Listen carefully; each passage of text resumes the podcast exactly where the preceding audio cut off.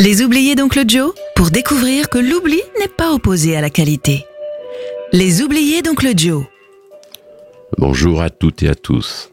Heureux de vous retrouver sur Sun, à la découverte ou redécouverte d'artistes laissés sur le chemin de l'oubli.